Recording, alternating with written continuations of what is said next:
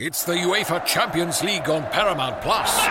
Europe's top club soccer tournament. Champions versus champions. The best teams facing off in the knockout rounds. Magnificent! And it all takes place while you're filling out financial reports at work. In the middle of your day, in the middle of your week. So use that second screen. Call in sick. Do whatever you got to do to tune in Tuesdays and Wednesdays. Nobody watches the UEFA Champions League like us. Stream every match live exclusively on Paramount Plus.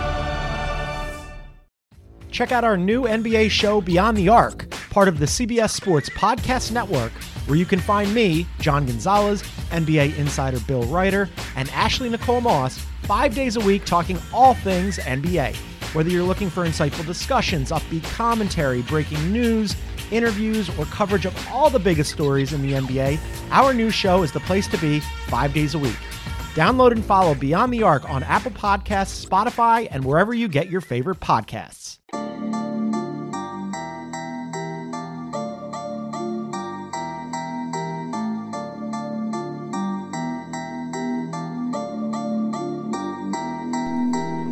Welcome into the Illini Inquirer podcast. Jeremy Werner, Joey Wagner with you. And Joey Wagner, it is time. It is time for our position previews. We've seen 10 training camp practices, well, maybe like combined I don't know, one and a half of them, but we've gotten to know a little bit more about this team as we've talked to a lot of players and a lot of coaches.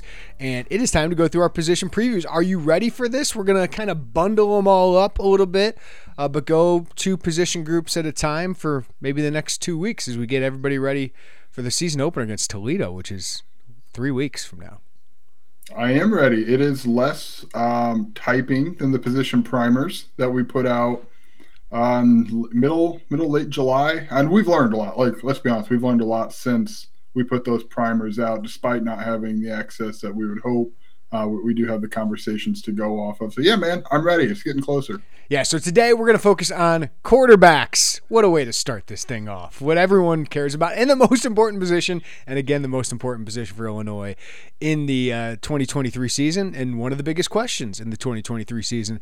And then we'll talk about running back, where Illinois has to replace an All-American in Chase Brown.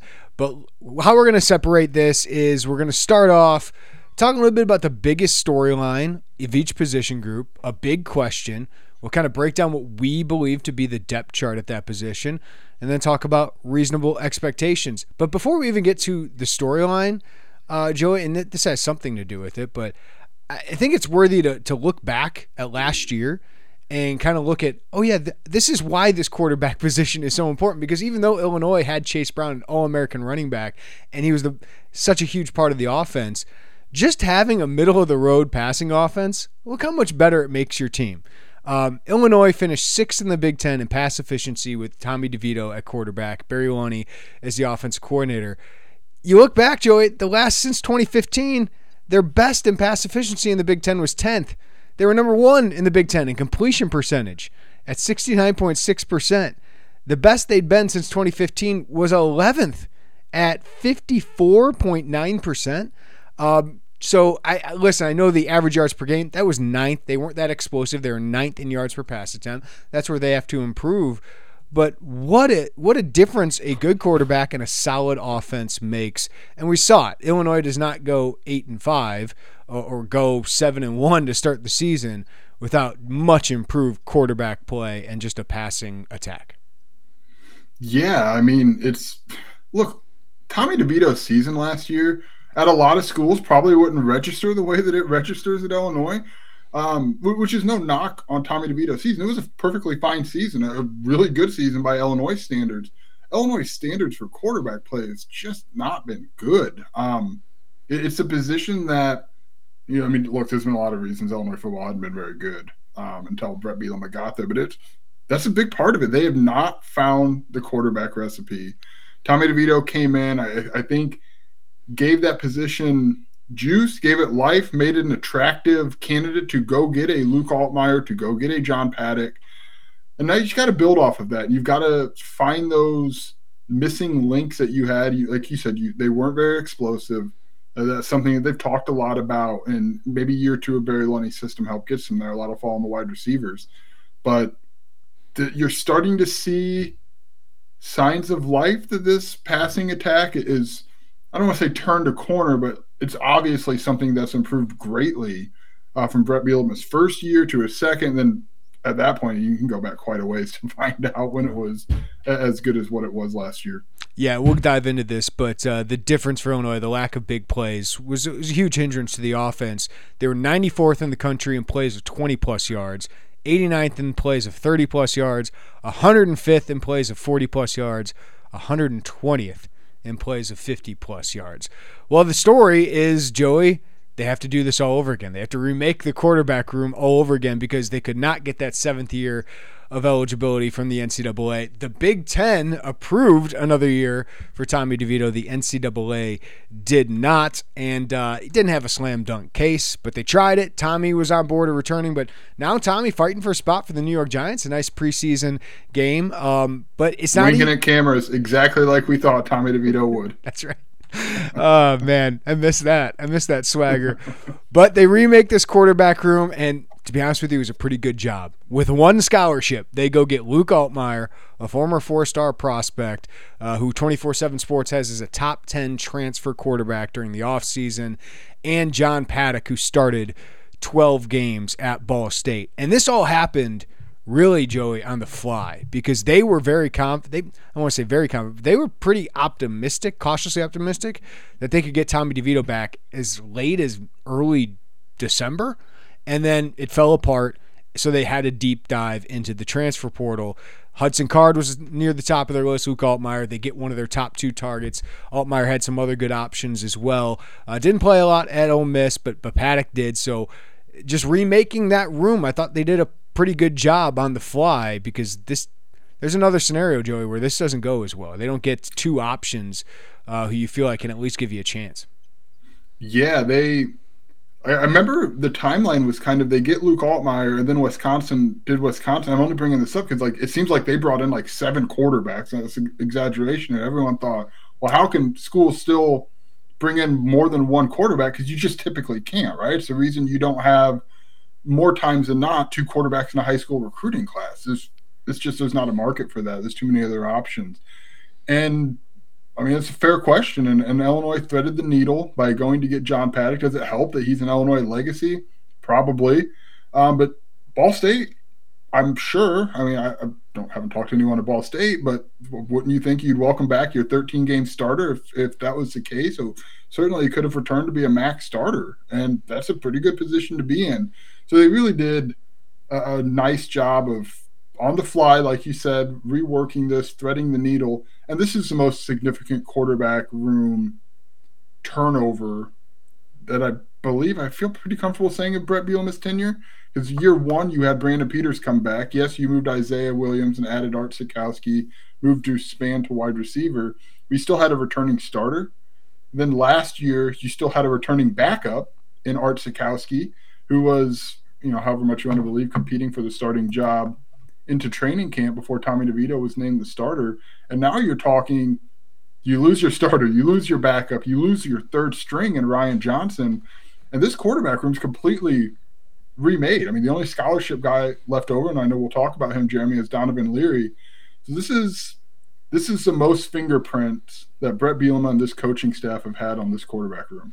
Yeah, the the difference is, of course, and we'll dive into what we expect from these guys, but Altmyer started one game at Ole Miss last season. He took Jackson Dart into the season, which says something because Jackson Dart had a pretty good season for Ole Miss. He backed up Matt Corral, completed 28 of 54 passes for 317 yards, three touchdowns, three interceptions. So he's far from a proven commodity, right? But he's got great pedigree. Uh, Ole Miss seemed to really like him uh, in his approach. Uh, and then John Paddock, meanwhile, spent four years battling for the starting job at Ball State, was deep on the depth chart early. Uh, but last year, wins the starting job, completes 60% of his passes, 2,719 yards, 18 touchdowns, 14 interceptions. Not the most impressive stat line, but a guy that has experience at this level. So it really felt like these guys, Joey, really complemented each other well. And like you said, Paddock, his his grandfather, right, his uh, uncle, both play at Illinois. So this place means something to him. And he just saw an opportunity that – hey, I can push Luke Altmyer, and if I don't win the job, I'm one snap away from playing at the Big Ten at the highest level. Uh, so, man, to have that to to to bring in Paddock on top of Altmyer, I thought was was really maybe fortunate for Illinois, but really uh, a huge win for them to to bring him in and to have him push Donovan Leary and have him push Luke Altmyer. I think John Paddock is a, is a significant addition to, to this quarterback room. Yeah, and you do it without using a scholarship yeah. of one of your 85. And, and, as we know, Jeremy, is get into camp here, you, you, need all 85 of those to to put out the depth that you need, especially at some of those key positions. So it's, it's a really good job by this staff. And again, not to keep harping on it, but I don't know that that's attractive if you're John Paddock or if you're Luke Altmyer, if Tommy DeVito doesn't have the year that he has, which again, good year, but that, that doesn't move the needle at a lot of programs. It does at Illinois, and that could ultimately down the road, you know, if Luke Altmyer has success, if you know whatever the case is after him, I mean, if, if go back and say, well, they don't have that year in 22 where the passing attack looks reasonable, then, then maybe you don't get a Luke Altmyer. Like there could be a domino effect. I don't know that it will because Barry Lunney's got his own history here, but a lot happened this offseason, I think, because of the success that was last season. So my big question for quarterback would be can this group match or be an upgrade over what Tommy DeVito provided? So I'll just throw that one to you, Joe, and ask you what your thoughts are. Can this group do what Tommy DeVito did or do better than what Tommy DeVito did last year? In different ways, I think. Um, like Luke Altmyer might be able to help Illinois to more explosive plays. We, we've seen his arm we saw a little bit, very, very limited today, Jeremy, of him throwing it around. We've heard he has a big arm. It shows on film. We saw, it in the, way, we saw it in the spring, too. We saw some yeah. open scrimmages in the spring. In that way, yeah. But look, let's be honest. Like, if this group matches Tommy DeVito, you're probably pretty happy. I think obviously you lose Chase Brown, you you lose so many draft picks on the defense. You probably need this group to take a little bit of a step above uh, what you had last year. Where I don't know that they can match is just uh, the efficiency, the accuracy that was. Like Tommy DeVito was very, very good in those short and intermediate. He was very, very smart with the football. Didn't see a lot of turnovers out of him.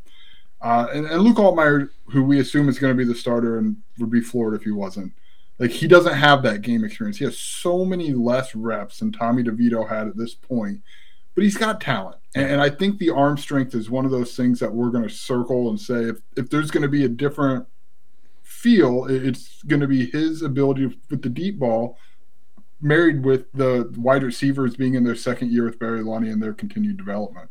Yeah, you hit it there. The way the analogy I would use is Tommy DeVito is so good hitting singles and doubles. He is so good at that. I mean, his completion percentage on these short passes was fantastic. And Illinois had to kind of live there because I don't know. Well, Tommy wasn't great on deep balls, but he also just did not have the personnel to be great there. So I do think Luke Altmyer throws a better, more accurate deep ball. I think Luke Altmyer is a better athlete and probably going to be a better runner. An element that Illinois kind of lacked, especially late in the season after Tommy DeVito suffered an ankle injury that really, I think, hurt them in the red zone towards the end of the season. But Tommy was mobile, but Luke Altmyer is a better athlete. So I do think Altmyer can hit more triples and home runs. My question is, does he make as much contact singles and doubles? Is he accurate on those, you know, screen passes and slant passes? I think he's got it in him. It's just it's not it's not as proven. The other thing is, can he avoid turnovers? Can he avoid the big mistakes? I think you're going to have a few more big mistakes.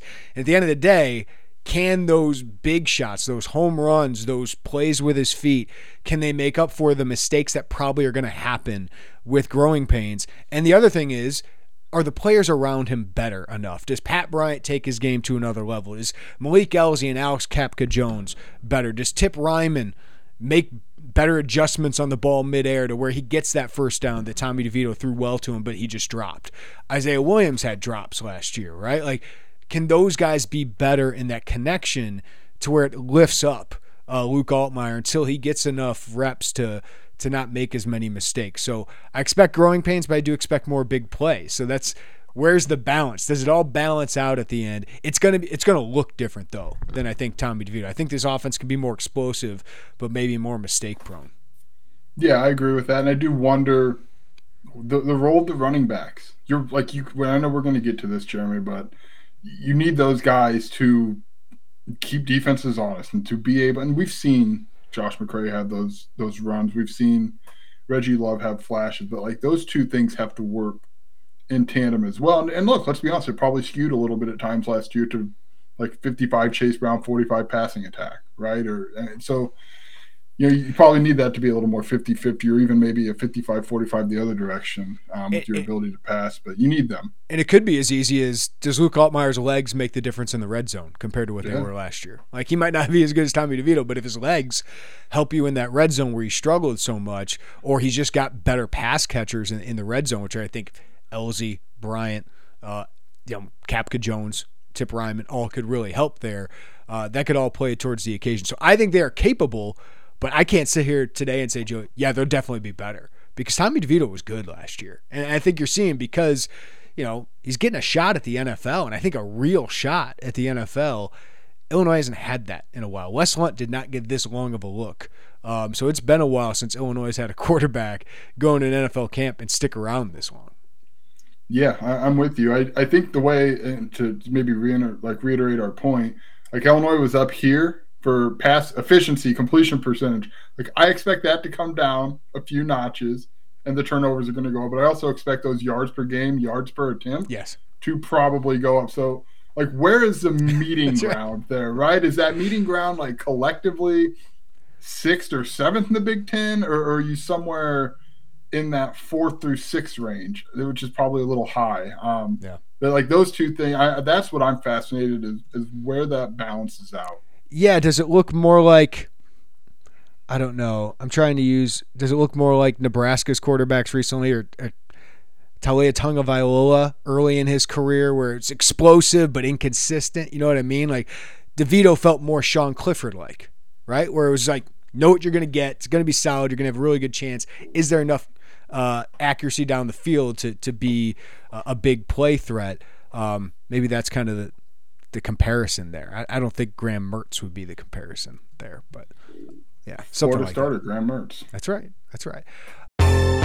Spring training is in full swing and fantasy baseball draft season is upon us. That means you need to join us on Fantasy Baseball Today in 5, part of the CBS Sports Podcast Network. Join Scott White, Chris Towers, and me, Frank Stampfl, every Monday through Saturday for six pods per week throughout the month of March. We'll break down the latest news, spring training updates, players to target, and much more in just five minutes. Make sure to download and follow on Apple Podcasts, Spotify, the Odyssey app, and everywhere else podcasts are found.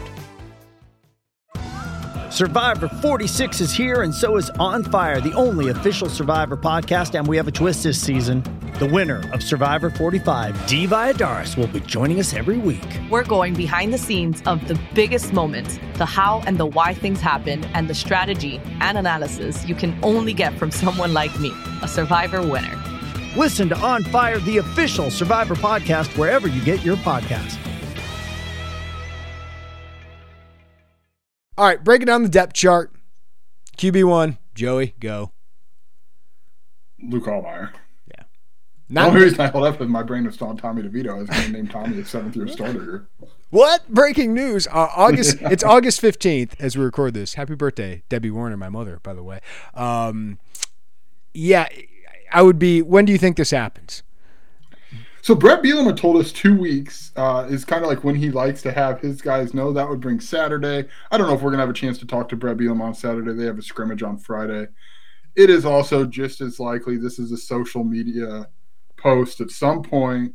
QB one. Here's the thing. I think everybody in the building knows.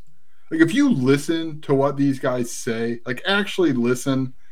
Yes, the coaches do the, you know, someone says, What are you seeing out of Luke in this regard? Well, all of my quarterbacks. Yeah. That's great. I get it. It's to stay on uh, in character, I guess that whole time is impressive. But if you listen to the guys, Isaiah Williams, listen, listen, man, they rave about Luke Altmyer. So I would expect sometime today's the 15th. I don't see a scenario this gets past like the 21st. Do you? 21st, 22nd? I would say within the next week. Whether that's Saturday, two weeks out, or it's next Wednesday when they turn to Toledo. Everyone in that everyone in that building already knows probably who it is. Um, but just to make it official so they know where they're going. Like they should know the starters of the game by next Wednesday. I would imagine, like where, where they're going to be at safety, where they're going to do at all these other positions. They should probably know, barring injury for all those positions. Like they should know who their right guard is going into to next week, right? So I think quarterback will be the exact same, and I agree. Whether it's Bielema telling us at a press conference next Wednesday or uh, them announcing on social media, I, I totally expect it to, to be Luke Altmyer. He's gotten every every time he's the first guy up in drills. In the spring, we got to see more. There were more scrimmages. Got almost all of the first team reps. Donovan Leary got some first team reps too, but um, you don't do that unless he's going to be the starter. And I do think they've had John Paddock push him. I don't think Luke Altmyer's been clean the entire time. I don't think any of these guys have, but you brought him in to be the starter. He came here to be the starter. He is the most talented, dynamic player. He's and we forgot to mention this. He's he's the long term guy. He's he's three years of eligibility. That's what makes this different. Like, you know, Brandon Peters, we did not expect to be here three years due to the pandemic, but they keep doing this transfer portal carousel. And hey, I have no problem with it because you get more talent that way at a place like Illinois.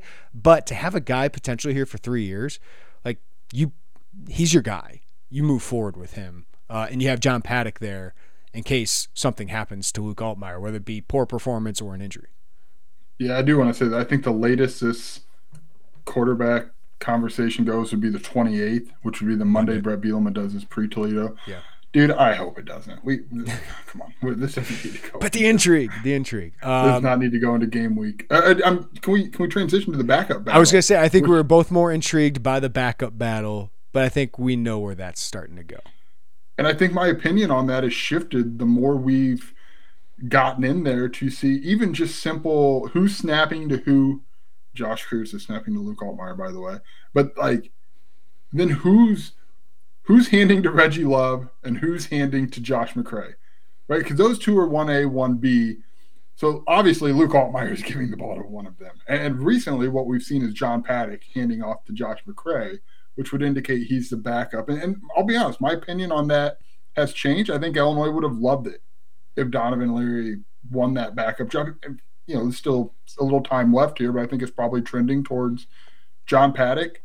Makes sense it makes sense for an older guy. If something, I think that I, I really do think, and we heard Bret Bielema mention the whole. Every time he talks about Art Sitkowski, he brings up Penn State, he brings up Iowa, and he brings up who's the third? Was it Minnesota? Mm. There's a third. I can't Nebraska. I, I want. Was it Nebraska? Nebraska's first year, right? Our, uh, Brandon got hurt in the first. That's right, 100. percent Yes, yes. He brings up those three games, and in my mind now, the more I think of it, I think he, you want experience there, and I think he saw that experience, composure, someone who's been kind of in the battle there, that matters when you're in a tough game, be it home or on the road. And I, I do find it interesting. He's brought that up a few times. I know it means a lot to him that Art did that and has helped in Art's own story. But I, I keep coming back to that when we yeah. talk about the backup and then obviously what we've seen. Yeah. Um, John Paddock's played in front of 100,000 or 90,000 people at Tennessee. They, now, Ball State got their butts kicked by a great Tennessee team, but uh, he's been there. He's done that. Um, it's not too big for him. And I think John Paddock is not going to go in there and try to be a hero. And not that I think Donovan Leary would try to, but I think there's a young guy thing where the first couple games for Illinois are not going to be easy. We've talked about this. And you made a great point. Like uh, a couple podcasts ago where it's like, Toledo ain't going to be easy. Kansas ain't going to be easy. Penn State ain't going to be easy. If you had FAU the first game and you blow them out, maybe you get Donovan Leary in there as your backup just to get him some reps, get him used to it if you feel like it's neck and neck. But I think if anything happens there, like John Paddock's the guy because just you go in there and like Art Sitkowski, just don't lose us the game. Just keep us in the game, make smart decisions, don't lose us the game, and make plays that, that are given to you. And I think John Paddock knows how to do that. I think John Paddock knows who he is. Um, he's confident in who he is. He thinks he can make plays at this level. But I just think the known of John Paddock over Donovan Leary that makes sense. But if John happened to struggle and Luke Altmyer were out for a while, maybe Donovan Leary can can take the job eventually. But they do feel good. I think it's real when when Bret Bielema says like they feel as good about their quarterback situation, especially one through three than they have since he's been here. Because Ryan Johnson was the backup, and I think he was solid, but I do think they think there's a different kind of ceiling with Donovan Leary, who just has the pedigree, has a really solid overall skill set. I don't know if there's one elite trait, but I do think they value Donovan Leary for the long term as the guy behind Luke Altmyer and potentially later in his career is, is a threat to be a starter. Yeah, I wanted to bring that up. Like, I hope no one hears this and thinks like, "Boy, this Leary kid's just not getting it." I mean, one, he's a redshirt freshman, and two, if in fact he is the third string guy, that would have mean you lost to to Luke Altmyer, who obviously was going to start the second he committed, and John Paddock, who has 514 passing attempts to his zero.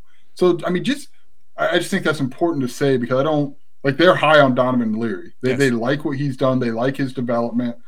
I think there's just a matter of 514 passes and what that means in a season that I, I think there's a general understanding of the momentum you can continue to build with this season. And, you know, if Donovan Leary would have win this thing out, this backup job out, then that's good for Illinois. Yes. But I don't think there should be these flares of concern. Like a redshirt freshman's not winning the backup quarterback job. What? Like it takes time. It, it takes time and he he seems to be a kid who gets it. Yeah. I mean, I, I, think you and I leave every time we talk with him just really impressed yeah. by who he is and how he carries himself. And I talked to him briefly. Everyone's talked to his brother, uh, talked about his brother, right? Devin Leary was at NC State, now at Kentucky. So did you talk to him? Like, did you guys not like ever, but like how often do you guys talk? They go, we talk pretty much every day. Yeah, that is good. That's that a great is resource. a great thing. Well, and and to be honest, like just for for us in our interactions and, and hearing from other people, like John Paddock is an alpha. Like he is a vocal dude. Art He's Sitkowski. A, a lot like Art Sitkowski. Donovan Leary is a really charming, forward, outgoing guy. Like you can see him commanding a huddle. I still got those questions about Luke. Like Luke's a little more quiet, a little more reserved. Now he's got the respect of his teammates, it seems like, but he's not as outwardly vocal. So it'll be interesting to see how that goes. He's gotten more confident. Isaiah Williams told us the other day he's been more of a leader, but he he builds relationships a little bit different. The other guys are more rah rah. Uh, and this guy, Luke, is, is a little bit more just go about his business, follow me because I'm good, right? Like I'm good on the field. I got this swagger to me. It's not quite DeVito though, right? Like no so, one is. Yeah, no, no one's. He's the one percenter, man. No one's no one's quite DeVito. All right, Joey. Last thing as we wrap up quarterbacks and switch well, to. Can I just can yeah. I just add like you know how you get people to follow you if you're a quarterback? Make passes, make plays, yep. complete passes. I, I, think you'll get behind someone yep. who who helps you win football games and make passes, and, and I think he's grown in all these those uh, other aspects too. I don't think this is like should have PTSD from the Brandon Peters conversation felt like a conversation that they they had a lot. I just feel I like it's it is worth bringing up at that position. Yeah, yeah. I agree. Yeah. I agree with that. All right, reasonable expectations. What do you expect out of this group, Joey? Exactly what we said earlier. Like if you can mirror last year in the ways that we talked about, understanding what might fall, what might go up, you need to be a middle of the road Big Ten. Like a uh, so there's God, how many teams in the Big Ten right now as we speak? Fourteen. That's going to change. Um, it's like a legitimate probably, question day by day. Yeah, I know. You probably would hope if you're Illinois, just given that you lost Chase, you fall in that six to eight range.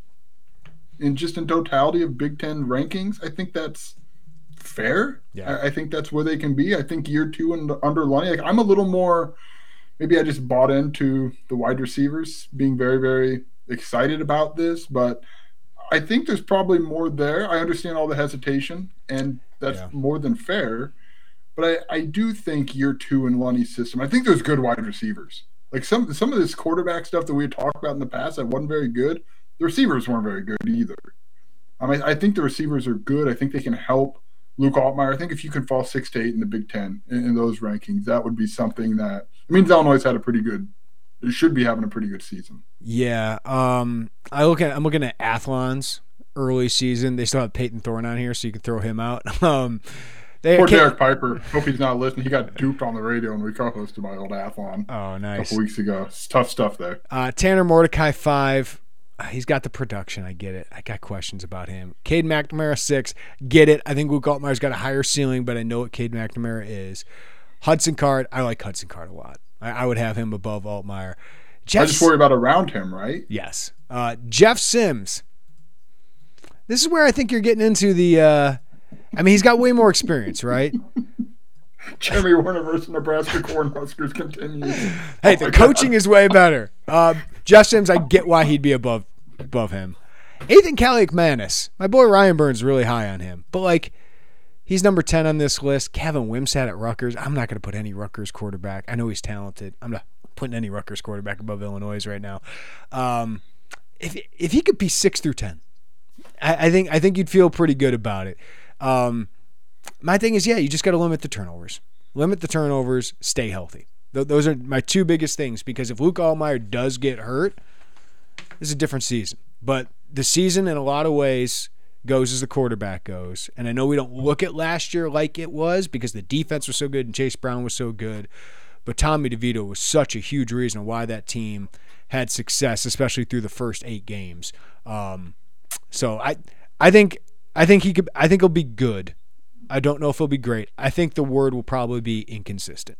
I think it'll be inconsistent, but with flashes of, oh, we haven't seen that in a while.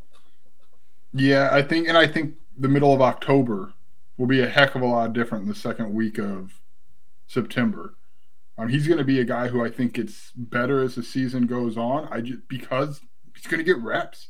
Yep. There's outside of John Paddock, there are 54 completed or 54 pass attempts in this quarterback room.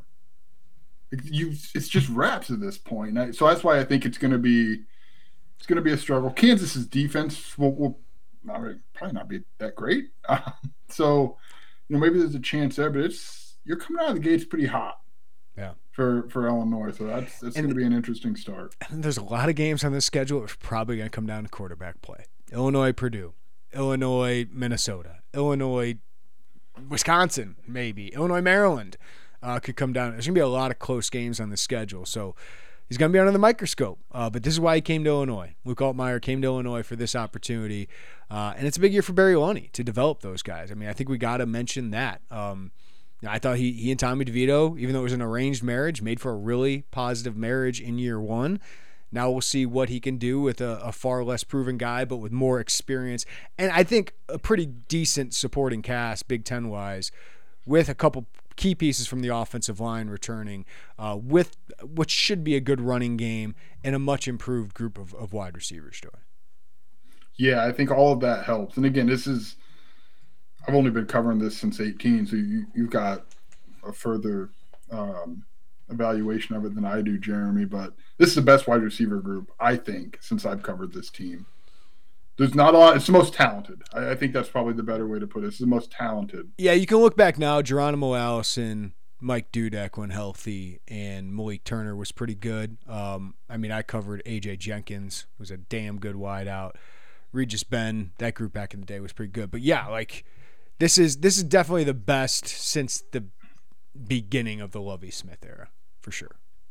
Yeah, so that helps, and I think that's what Illinois. I mean, that goes hand in hand with not having very good quarterbacks. You're not probably not going to have very good wide receiver production, and the same goes the other way. I think the offensive line helps a ton. Having a left side, your blind side protected by Isaiah Julian Pearl at tackle, Isaiah Adams at guard, that goes a long way. Yep. And uh, we think the right side will be fine. So yeah, the, the supporting cast should help lift, presumably Luke Altmyer.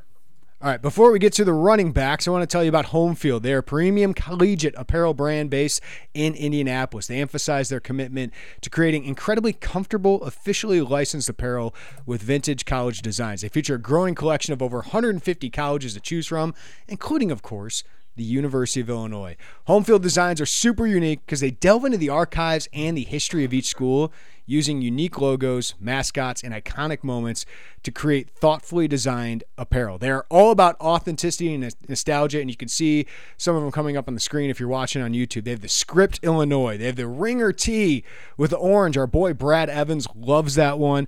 They got the 2005 Illinois basketball logo and the Flying Illini shirt. I have one of those, and they are so comfortable. I'm telling you guys, give their site a look. It's not the typical Illinois, Illinois gear you usually see. You can find them at homefieldapparel.com where you can see their selection of colleges available. And guess what? Our listeners get 15% off their first order. Use discount code Illini20 uh, Illini 23, excuse me. Our listeners get 15% off their first order with discount code Illini 23. It's the perfect apparel to get you ready for the upcoming season, so check them out at homefieldapparel.com. All right, Joey, let's flip to the running backs. This is an interesting position as well because you have to replace an All American running back, and that is the storyline, right? Can Illinois replace Chase Brown's production with a committee? And Chase Brown had one of the most fantastic years in Illinois history. Only Mikel Leshoure and Rashard Mendenhall rushed for more yards in a single season. And Chase Brown was probably a healthy first half away from against Northwestern from setting that record. And now the approach is listen, Josh McCray by himself, Reggie Love by himself, Jordan Anderson, Aidan Laughery, Kaden Feagin by themselves cannot replace Chase Brown's production, all time running back who's going to have a chance to play for the Cincinnati Bengals this year. But uh, they're taking a different approach, and an approach I think they wanted to take last year, Joey, with Chase Brown and Josh McCray.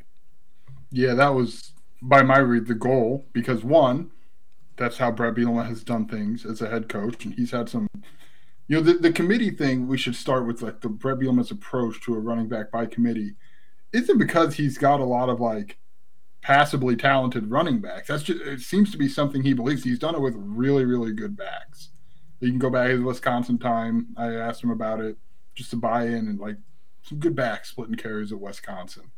So yeah, we think because of that and because of how good Josh McCray was as a true freshman, that it was going to be a one A, one B. I think one, obviously Josh McCray's injury threw a wrench in that and really cost him the season. He he played sparingly, but it just wasn't anything what anyone thought. And two, Chase Brown just kind of took the ball out of their hands a little bit because he was so stinking good at football. And like even if you wanted a committee, you know, was Reggie Love ready at that time? We saw him get some carries, but you just there were there were games, Jeremy, and, and drives. You just couldn't take it out of the guy's hands. Like it was Chase Brown was carrying this thing, and you just had to roll with it because it would work, and it worked at a really high level. He did not play in the bowl game, and he still led Power Five running backs in carries with 328, despite missing basically half a game with Northwestern, then going back in because he was sitting out the bowl game. Like he would have broke the record if he just if he would have played the bowl game. I don't blame him for not playing it. He carried 25 or more times in seven games, 30 or more in five games. He had four straight games of 30 carries in the middle of the season. He had 41 carries against Minnesota, 36 against Indiana. Those are two of the top 10 single most rushing attempts in Illinois history. Joey, in the year of our Lord 2022. Like, that's when he did this. So, that is rare. That is really, really rare. Like, the Big Ten was pretty rare last year with the carries these guys got, the workloads he and Mo Ibrahim had. But, like, we could talk about committee. Everybody does committees now. Like, Michigan has two of the best running backs in the country and those guys each get a bunch of carries, right? In the NFL, it's hard to draft any running backs in fantasy football because who's going to get 20 plus carries a game? It's hard to find those guys. Like Bijan Robinson had 250 something carries last year for, for Texas. So it probably it was great for Chase Brown's stat line, but in the end, was it good for him? Was it good for Illinois that he had to carry such a load? I don't think so. I think he, there were times he got tired late in games late in drives. You didn't have Josh McCray to be able to come in there and, and finish it off with fresh legs. So I do think there's some positives of it that then because you could stay fresh. You have more options. You have more looks for guys. Uh, he has more. Lunney has more options he can go to when he wants to get certain guys in. The negative is you don't have Chase Brown, who's one of the best running backs in college football. That is quite the negative. um, yeah, I and look, I think, and I don't know that this has ever been said, but I do think Barry Lunney got in his head in the red zone, and it's like Doak Walker Award back there, finalist, I should say. Can we sneak him into the Heisman top ten? Yeah. Yeah, so I I do think there are benefits to having a committee approach. I think Josh McCray and, and Reggie Love, who we'll get to a little bit more in depth, but those are clearly the top two options. Bret Bielema has said as much. They're just different enough, right? Like they're, they're just this isn't like Aidan Laughery or Josh McCray where you've got like one really really fast guy and one really really big guy. There's there's a few similarities between them, but they're they're different enough to to work effectively, which which helps. And then we think there's should be a window for a third back somewhere. We'll, we'll also get to that. But I mean, come on, man. Like if Chase Brown walked into Bret Bielema's office last December and was like, let's run it back, let's sign up another one. Nobody's saying no. I know nobody in the world is going to say no to that. They tried. I, I, they tried. they tried. They they had the NIL uh, already, yeah. But we'll see. Um, that that's the biggest question because if you noticed, and I'm glad you phrased it as you did, you know, Bret Bielema's been asked, rightfully so, how do you replace Chase Brown? And you don't, but you try to replace his production, and that's just north of 1,600 yards, which I think is that's a area to circle, I guess, right? Is that neighborhood of yards? Yeah, and I just I bring this stat up because even I did like a double take when I looked at it, Joey, of Illinois was middle of the pack in rushing off, which is kind of crazy given that it was what they relied on. But when you just look at Big Ten, they were number seven in the Big Ten in rushing yards per game in the country. Um, I'm looking this up now. I should have been prepared for this, but there were something like 50 something in the country in rushing yards per game. So that's good. It was a strength of theirs. But it's not like these are ridiculous numbers. Like Rod Smith put up similar numbers the year before with Josh McCray and Chase Brown. They put up similar numbers. So I don't think it's a ridiculous output in totality for a team that should have a strong offensive line, especially we think run blocking wise, uh, to repeat. So um, yeah, I do think they can replace Chase Brown's production. It's just it's not going to be one guy doing it all. So um, the the other thing that just gives you confidence is Bret Bielema. He's done this many times. He, he's he's with re- this exact approach, right? With he, this exact committee approach. He's replaced Montee Ball. He's replaced John Clay. You know, he gets James White. He gets Melvin Gordon. Now he didn't coach Melvin Gordon on his best years, but he helped recruit him there. So yeah, Illinois 55th in the country in rushing yards per game last year. 160. Yeah, 167.3. All right, my big question was how good are Reggie Love and Josh McCray? What do you think, Joe? I am pretty high still on Josh McCray. I, I that freshman season, you you know, you don't have a full summer. Like you have you don't have the spring, the summer, that whole like yearly cycle with just a college football life. And remember, there was a point in his freshman season where he had as close to 600 yards, wasn't it? It was, it was mm-hmm. over five. Uh, he was like sick and he was out a little bit. But you don't go and do what you did at Penn State you don't go and put up some of those numbers if you're not good. Is he as explosive as Chase Brown? Probably not. But he is a he's a good running back. And I think Reggie Love showed us like he was a good running back in high school, Reggie Love. He was a good recruiting really, win for Illinois. Really good recruit win for and, and, I think he showed us flashes last year. Uh, he showed he was I thought he was kind of tenacious as a runner. There were times you thought he was down and should have been down and he wasn't. So I I like Reggie Love more as a committee back, I think, than like if you were to try to say, go be Chase Brown. Yeah. Reggie Love. Uh, which isn't fair really to anybody, not just Reggie Love. But I think they're they're fine. Are they the two of the top like 15 backs in the Big Ten? I don't know, man. I right. but I, I, think they're good enough to do in a Bret Bielema system and a Barry Lunney system. I think they're good enough to replace the production of Chase Brown with some help from pick a third back. Yeah. I I talked to a, a scout was at practice the other day, and I asked him, and he said McCray looks good. He said I envision him as a bowling ball, but he's lean and exhibited some juice. He's going to be fun to watch. Bret Bielema personally is really high on, on Josh McCray. It's all about just that phys- that mental capacity. Like when you come back from injury, everyone talks about the mental is harder than the physical to come back from. Josh McCray, when he came back from injury last year, he was not mentally ready for it. Like there was just you don't have confidence yet, you don't have that build up to that game. But talent wise, Bret Bielema told us like he reminds him of John Clay. John Clay was the Big Ten Offensive Player of the Year at one year. I can see Josh McCray being a bell cow back. He showed us he's got the capability of being a bell cow back. It's not the same as Chase Brown. It's very different than Chase Brown, but he's in really good shape. And from what I heard, he looks really good uh, during training camp. Reggie Love, like, I, I got to bring up Thad Ward is not the running backs coach, right? And Corey Patterson did a really good job. You can't argue with the results. Thad Ward had success developing Kendrick Foster and Reggie Corbin. And Reggie Corbin is having a nice pro career in the USFL, right? Like, but there's nothing against those guys. Reggie Love is more talented than those guys. Reggie Love was a top 500 recruit out of high school. Wisconsin was really pushing for him to, to commit back in the day. He had offers from Tennessee, Nebraska, Notre Dame, Penn State, Iowa, and not all those schools are pushing at that time. But this is a talented guy that is kind of set back by injuries. But otherwise, he's got burst. He's got some power. He's got some wiggle. Like one of my favorite things, he's a really good one cut running back. So he reminds me a little bit, maybe more physical, of Mike Epstein, who was a really good overall back, just wasn't able to stay healthy. Um, but I thought Mike Epstein could have had a heck of a career if he did. Reggie Love is hungry too. Like this is his opportunity. You saw last year when he got the opportunity, he made the most of it towards the end of the season. And the one thing he has from the staff is trust. They trust him to make the right plays because he's a good blocker. He's good in the pass game. He's a good in between the tackles guy, can bounce it out. I think the thing for him was patience, vision. Chase Brown had to learn those things. I think that comes with reps. I do think. I think there's a really good tandem. I don't know if it's a top five Big Ten tandem, but under Bret Bielema, I think this group is going to be productive. I think they're talented, and then we'll we'll talk about some of the guys beyond them. I think there's some depth here. So I do think we shouldn't underrate the talent of these guys because Chase Brown, phenomenal. These guys are pretty talented backs too.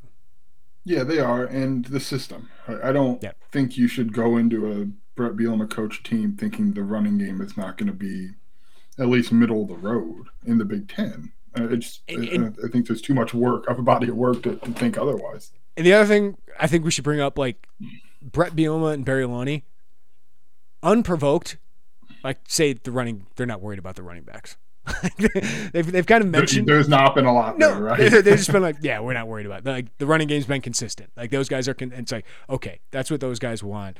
They seem to have confidence and and let's let's be honest, they they have some cachet when it comes to that, some credibility when it comes to that. Grab your VIP pass. We're delving into the secretive world of Formula One. Behind the scenes with two of the sport's biggest names, Mercedes and Williams. This is not coal mining, this is Formula One motor racing. As they build their new cars. We want to be so much further ahead. We're in permanent racing mode. And face shocking headlines. Here's Lewis Hamilton moving away from Mercedes. I'm Joseph Fines, and this is F1 Back at Base. Listen wherever you get your podcasts. Hip hop takes the stand in the new documentary As We Speak Rap Music on Trial, now streaming exclusively on Paramount Plus. Rap lyrics are playing an increasingly prominent role in criminal cases. Every song, every lyric, every video that you've ever been involved with, they're going to use against you. Follow rap artist Kemba as he explores the weaponization of rap lyrics in the criminal justice system. This artistic expression is a confession. I'm ready. Roll the tape. Watch the eye opening new documentary As We Speak Rap Music on Trial, exclusively on Paramount Plus. Head to ParamountPlus.com to try it free. Terms apply. All right, the depth chart, Joey. Sort out the competition. How do you expect the carries to be split between Love and McCray? Um, I 50-50 is boring, right? That's boring. I think it'll change game to game potentially, but I do think if we're talking carries on the team, I think one of these guys I would probably side a little bit more towards McCray long term here. Gets like 200 carries. The other guy gets like 150. Yeah. Yeah. And then you've probably got a 50 to 70 roughly combined behind them. However, that maybe not even that much, maybe 30 to 50. Uh, yeah, I think 200 and 150 sounds right to me. Or, I, or, one, or lean, 175 and 125, whatever that looks like. I do lean towards McCray probably being the one at, at the, the higher number, but I, I think it's going to be a very, very small gap. I too showed up to the party unprepared. Um, what was the gap? The gap last year was ridiculous. It was. It was. I, th- I think Reggie Love had like 67 carries. it will not be that again. No. Uh, Chase Brown yeah, had 328. Yeah, so I, I, think somewhere in that 175, 125. I, it, because taking out the quarterback, there's probably 400 to 450 rush attempts, right? Yeah, yeah, which is why my intrigue is the rest. Yes, like that's that's where like we talk about the intrigue with the backup quarterback. My intrigue for the running back is the third and how often is the third or potentially a fourth utilized? All right, plant your flag. Who gets the third most carries outside of Altmyer? Because Altmyer will probably be that guy. Yeah. Who gets the third most carries out of this running back group? My my brain wants to tell me Aidan Laughery because he's so different mm-hmm. and he's so fast, and there's a role for eh, he can pass catch too. So I think that probably gives you a little more versatility. He just hasn't been healthy And he is now. Like, he is now. But like there's a history there, right? Where he hasn't been. So because of his skill set, I, I, would probably lean towards him. Remember, Jeremy, we thought he was a guy as a freshman who could come in because of that exact skill set, and he's talented. And he's not like he's a twig fast either. Like he's a he's kind of a bulked up dude. They, they don't let him out of GCMS as twigs, okay? They got they got like a college strength program there. Somewhere Mike Allen, I hope is is nodding. Um, yeah, man. Uh, but I do like Jordan Anderson. I, I, I do. And Bret Bielema likes Kaden Feagin as much as he's talking about him. Yeah, that's we should we should discuss that because Kaden Feagin has been brought up a few times by the head coach. Um, I, am going to lean towards Aidan Laughery. I think he's different enough, eh, but I boy, I don't feel that confident doing that. I would agree with you because he just brings something different. That speed element. Josh McCray is a big back, a bully back, but Jordan Anderson's so big. And I thought his spring was good. I thought his spring was really good. He's got a lot more wiggle too, dude. Like yeah. he is not just a bowling ball. He has got some wiggle. He can catch the ball. That was a tough. That's a tough question, man. Yeah, and just throwing Kaden Feagin into a Big Ten game right away. Like it's the same thing with like Jordan Anderson last year. I just don't think it was fair to be able to play him in some of these games. Now, looking back on it, you probably wish you would have played him in Northwestern and gotten some of Chase Brown's reps late in that game. But you were going for the record with Chase. Uh, but that was the opportunity I thought to really get Jordan Anderson's feet wet and see what you got there. He's a load. He's a really good pass catcher.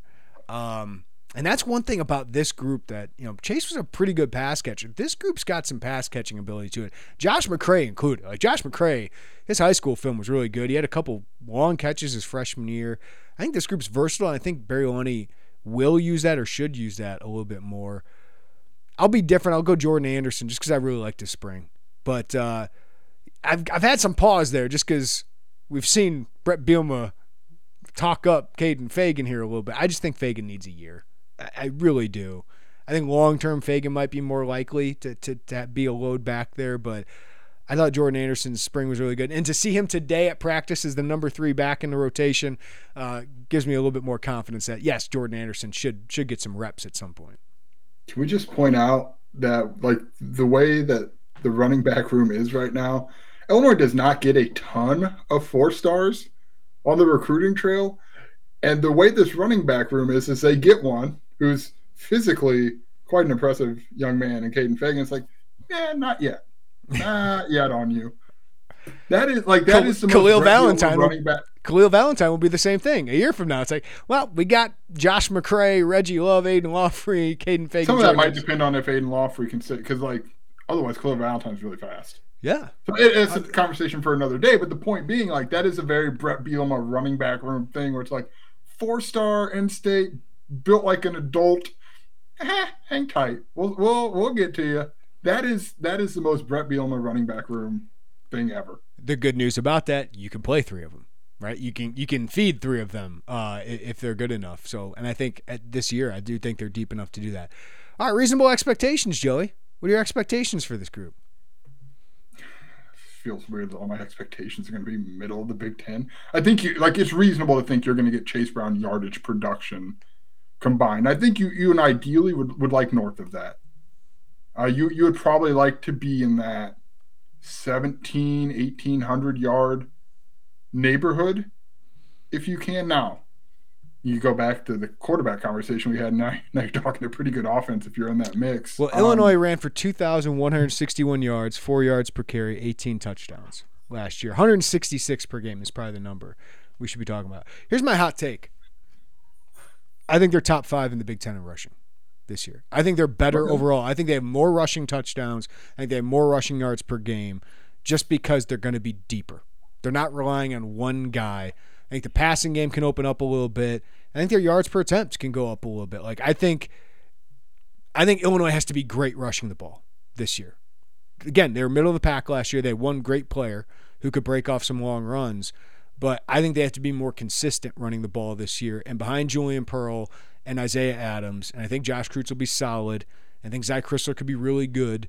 Um, I think this is going to be their identity still. Like we can talk about the passing attack, the play action's got to be better, but this is how they win games. So I think they're actually going to rush for more yards, maybe the 175, 180 range. And most importantly, they're going to run for more touchdowns. They had 18 last year. I think that's got to be closer to, to 25.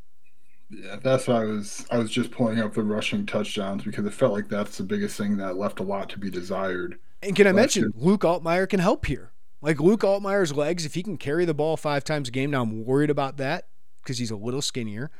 But if he can run the ball and be a threat, that opens up potentially some running lanes for these guys too. And Tommy DeVito at the end of last year, you knew he wasn't going to run for it with that ankle injury.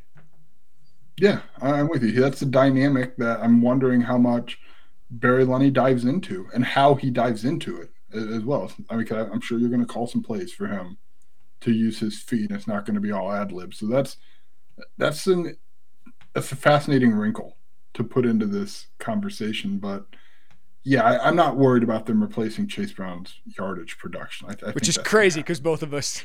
It sounds crazy, other like it was saying it right because he was so good, but I just think overall as a rushing attack, I think they're going to be better. I do because they have more options there.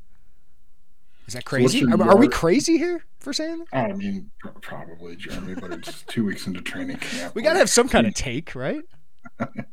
do we? Uh, so I mean, so you split up the carries, but what's your yardage split? Like, what's what's an ideal yardage split? Let's go the, the top two, and then three. Like, we, we don't need to get much further than that, probably. If if McCray and or Love stayed healthy for the entire season, um, I think one of those is going over a thousand. You got to right. Like, there's too much history to suggest there's not going to be a thousand yard guy. What Bielema does. Um, and then, I mean, because remember, Chase Brown did that with 180 carries two years ago, and Josh McCray had what six 500, and he had some health issues that year. Uh, I would go with one guy getting over a thousand, the other guy getting over 650, and another guy getting about 200. And then I think I think Altmyer. It's weird with the rushing stats. Please take out quarterback stats of uh, sacks of rushing stats. I can't stand that in college football. But I think Altmyer will gain 300 yards on the ground. Jeremy Werner. Oh yeah, oh yeah, oh dude. Goodness. They they love his legs. They love. Him. I haven't looked at his legs personally, but they like his ability to run. I can't believe you haven't. That's your next step at availability. Let's get some calf inspections on this. Uh that's that's quite the rushing I think they're going to be really good running the ball. I didn't know that was a hot take with Brett Beal. I just I like that they have more options. As as great as Chase Brown was, and I keep repeating that, but I just they got more options. It does feel weird saying all this. So maybe at the end, because of the sacks, Altmyer ends up with like ten rushing yards, but the gain part I think will be above.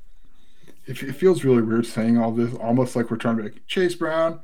Like it feels a little bit, and it's not the same. I, I know it's not the same, but it feels a little bit like when basketball, when Kofi left, yeah, it's like this is good.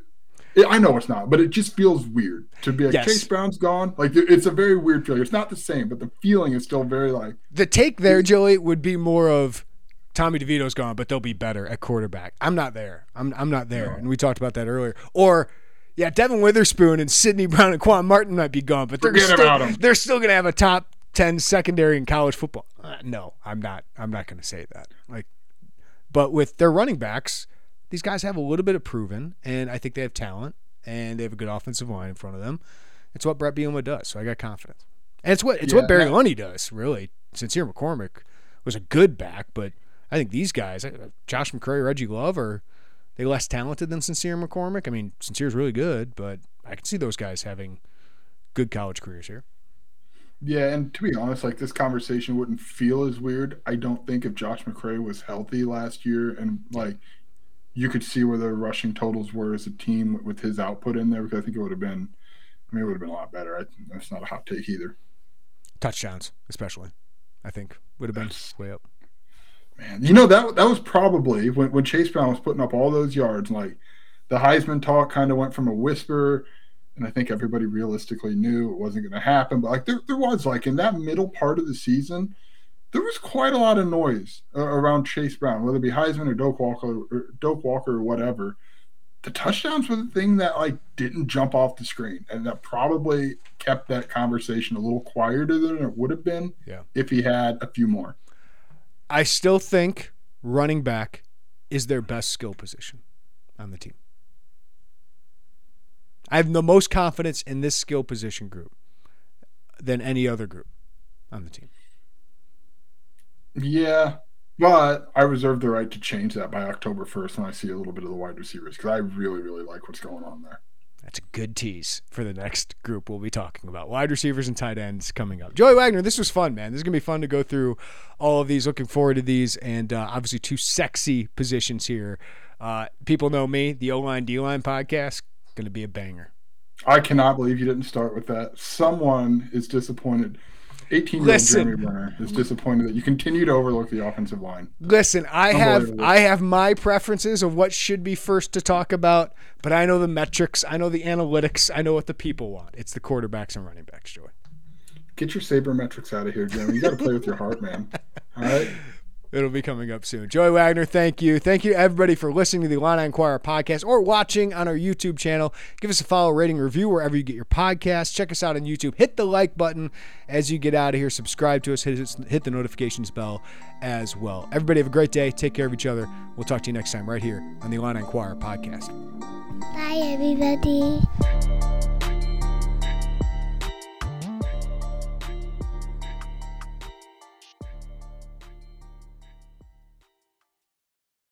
CBS Monday. Federal agents! Hands where we can see them! NCIS Hawaii is back.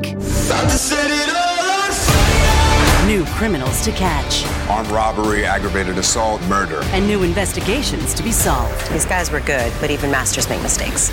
Vanessa Lachey and featuring LL Cool J. Violin Island, you got it. Welcome to paradise. A new NCIS Hawaii, Monday, 10 9 Central on CBS and streaming on Paramount Plus.